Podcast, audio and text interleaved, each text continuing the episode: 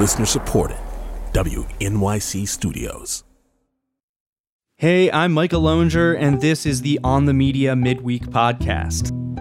It was 20 years ago this week that President George W. Bush announced the beginning of the war in Iraq, setting off an invasion and occupation that cast a long, grim shadow.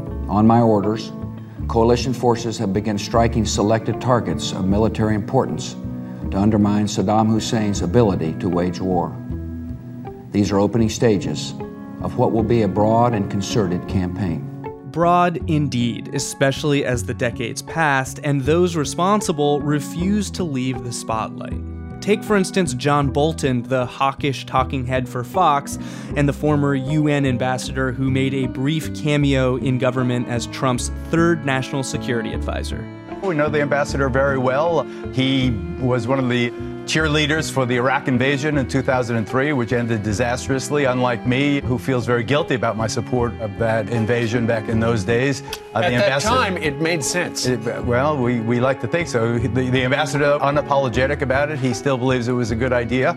Alda was correct, because as we cling to what we like to think about Iraq, there's a crucial lesson still unlearned. In 2018, on the 15th anniversary of the start of the conflict, Brooke spoke to New York Times columnist Max Fisher, who, as Brooke put it at the time, gently schooled us. I think if you ask most Americans, how did this war actually start? Democrats will typically tell you, well, George W. Bush, for cynical reasons, wanted to go to war in Iraq, so he made up this lie of Iraqi WMD to justify it. And then if you ask Republicans, the more common answer is he meant well, but he was misled by faulty intelligence. You wrote that in 2016 we could actually see both narratives collide in various Republican primary debates. For instance, let's hear what Trump said. I want to tell you, they lied. Okay. They said there were weapons of mass destruction, there were none, and they knew there were none. And here's Jeb Bush. With faulty intelligence and not having security be the first priority when, when we invaded, it was a mistake. And what these two answers have in common is they personalize everything down to one or two people. Someone lied or someone was innocently misled. It's a little bit more complicated.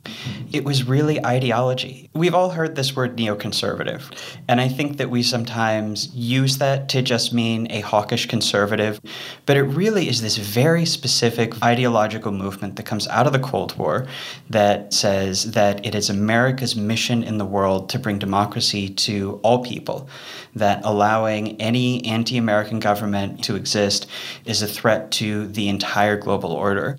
So, this ideology, does it arise out of arrogance, this absolutely bulletproof belief in American exceptionalism and its, its role in the world, or does it arise out of fear? It's both. I find it totally fascinating this belief that there is something totally different about the United States that makes the presence and imposition of American military power a source of absolute good, and that we need to bring freedom to all people, and they really crave American dominance. But it also comes from this Cold War fear that if unfriendly governments are allowed to exist, that the entire world will turn against us and everything could collapse. So tell me how the focus shifted specifically to Iraq. We know that in the first Gulf War in the 90s, Saddam Hussein invaded Kuwait. George Bush gets together an international coalition and pushes him out. Then what? He encouraged the Iraqi people to rise up against their government. He didn't really mean it. So then when they rose up, expecting American help, they were slaughtered by Saddam's forces. For the neoconservatives in the George H.W. Bush administration, what happened to the people of Iraq that rose up was just a metaphor for what would happen to the entire world if the United States ever faltered in toppling an adversary and replacing it with a democratic government, which then curdled into this obsession that we had to go back to Iraq and finish the job. Who were the key players that were pushing this ideology? It's all your favorites, Brooke. It's a handful of Republican defense officials from the Reagan and George H.W. Bush administration, people like Richard Perle, Paul Wolfowitz. But the really big leaders were these kind of elbow patched academics, mostly based in Washington, D.C. and New York. And they didn't really have a constituency. But after the 1996 election, Newt Gingrich is kind of the party leader. He's really desperate for some way to show that the GOP is still the party of ideas. And I think he was less concerned with the policy implications of those ideas than whether they were ideasy enough to kind of rebrand the party as the brilliant, intelligent party.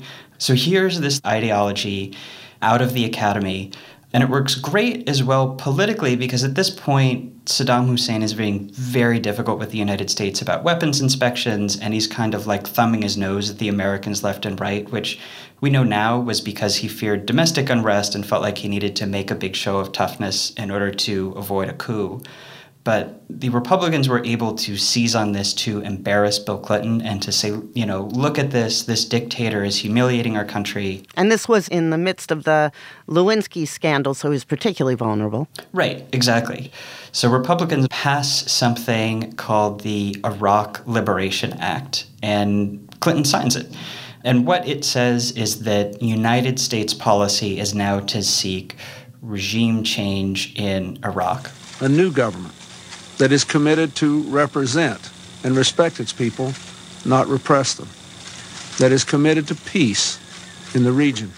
Which I think to a lot of people at the time, probably including Republican lawmakers and including the Clinton White House, this kind of just looked like an empty gesture. Mm-hmm. But for the neoconservatives who actually wrote the act, this was the culmination of something they had fought for for years.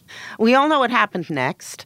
George W. Bush is elected, and he brings a stable of neocons and fellow travelers like right. Paul Wolfowitz and Donald Rumsfeld and Dick Cheney into his administration. Mm-hmm. Then comes 9 11, and then. So, if you're George W. Bush, and this thing happens, you probably respond the way that most of us did, which is to be just totally baffled. Neoconservatism presents a fully formed, complete, footnoted ideology and worldview for understanding the September 11 attacks. The reason that this happened, the reason that there's extremism really anywhere in the world, but especially in the Muslim world, is because the United States let Saddam Hussein stay in power and the administration starts looking for proof that Saddam had specifically sponsored the attack. When you're in that moment of panic and you have this answer at hand, it's what everybody ended up reaching for. You wrote in your 2016 Vox article that the Bush Cheney White House didn't seek to trick America into that war, but rather tricked themselves when challenged on this, you offer how actively they tried to find the evidence of weapons of mass destruction once they got into Iraq. Right. Look at the way that they feed themselves raw intelligence, right? They cut out the CIA, they don't trust them, CIA doesn't get it, only we understand. We're going to look at the raw intelligence. And they find these crazy sources, these Iraqi exiles in Egypt who tell them what they want to believe. And they trot these guys out and they hold up in front of the entire world this evidence that they have found. And I don't think they would do that unless they believe that it would stand up to scrutiny. Okay, but even if they were true believers, Max, they did still try to trick the American people, right? Because, as you wrote, they told us that it was about weapons of mass destruction. And then they told us it was about connections to Al Qaeda, when in fact, it was this pre existing ideology all along. I think that's true. I think that's true. But I don't think they saw it as presenting a disingenuous case. I think that they believed that saying that Saddam has or will develop weapons of mass destruction that will threaten the United States arguing that Saddam is sponsoring terrorists, whether or not it's per se true, it is, in their view, true in the deeper sense that allowing Saddam to exist will naturally lead to terrorism. Hmm. None of this is true, to be clear. What do you say to people on the left who say you're being a little too generous, that neoconservatism has always been about money or oil or mm-hmm. American geopolitical dominance and all the humanitarian stuff about how it makes the world a better place is just a flimsy cover. I've heard that criticism. To me, the hubris and the arrogance in believing that you are so superior to the rest of the world that going into other people's countries and using violence and force to bring them into chaos is actually not just good but morally necessary. I mean, that strikes me as such a more dangerous idea than the notion that we went in to steal the oil, because then it could lead to a war any place, because it says that no country can legitimately make a choice to be aligned against the United States. That that's not just threatening to us, but that is inherently a threat to the entire world in a way that morally compels the destruction of that government. It, it's amazing to me. So, what about the people who pushed for it and are still very much with us? The Weekly Standard's Bill Kristol, because of his anti Trump stance, is a popular talking head on MSNBC, uh, former Bush speechwriter David Frum, who coined the term axis of evil, now weighs in on outlets like Slate and Vox. And of course, there's John Bolton in the White House, why hasn't there been a more serious reckoning with the consequences of this war and who pushed for it? There's really not incentive for a kind of Republican cleaning house because you wouldn't have anybody left. And even among the Democratic Party, Barack Obama, he would always say, look forward, not backward. And that was specifically in regards to prosecuting torture. But it became more of a mantra of, you know, the party's interests are not served by trying to excise this ideology from polite Washington policy circles. DC is a really small town. Everybody is friends with somebody who either was or works for someone who was involved in launching the Iraq War. It's not easy to clean house like that, and nobody wants to do it. But I mean, you don't have to clean house if people just change their minds. Yeah, but then you would have to confront how wrong you were. I mean, could you imagine waking up in the morning and thinking, I had some really wrong headed beliefs, and it got tens of thousands of Americans and potentially hundreds of thousands of Iraqis killed in a war that really is still raging? Or you could wake up and say, you know, I did my best and I was misled by faulty intelligence and uh, I don't need to worry too much about it. We're all going to make the latter choice. When the post came out about the Pentagon Papers, we called up Les Gelb, who was the person in the Pentagon who put the Pentagon Papers together, who talked about how he had ultimately changed his mind about the war, but it was too late. And there's this tremendous echo because you say it wasn't about Bush lying, but about being a true believer. Gelb said the lesson of the Pentagon Papers was more or less the same. The story has been put out that the Pentagon Papers showed they were all lying. But while the papers show some lies, the main message is that our leaders from Truman onwards didn't know hardly anything about Vietnam and Indochina. They were ignorant. And it also shows that the foreign policy community believed that if we lost Vietnam, the rest of Asia would fall. And that was kind of a given. And look, because we never learned that darn lesson about believing our way into these wars, we went into Afghanistan and we went into Iraq. You really do hear ideological echoes in the way that these officials in the Trump administration, some of whom were the same ones around for the Iraq invasion, talk about Iran and North Korea. It's not just about do they pose an immediate threat to U.S. interest, it's about the need for us to impose American power on the world. American foreign policy has always been so ideological. I mean, if you go back to some of the very first wars against Native Americans, right? It was driven by manifest destiny and this belief that we're special and we're different. It's core to who we see ourselves as being. But we keep making the same mistakes. And, you know, we're going to make it again. Max, thank you very much. Thank you. New York Times writer Max Fisher.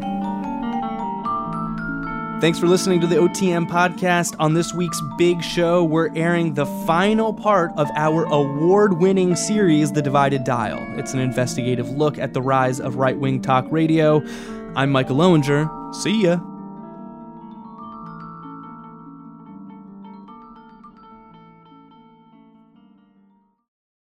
I'm Ira Flatow, host of Science Friday. For over 30 years, our team has been reporting high quality news about science, technology, and medicine. News you won't get anywhere else. And now that political news is 24 7, our audience is turning to us to know about the really important stuff in their lives cancer, climate change, genetic engineering, childhood diseases. Our sponsors know the value of science and health news.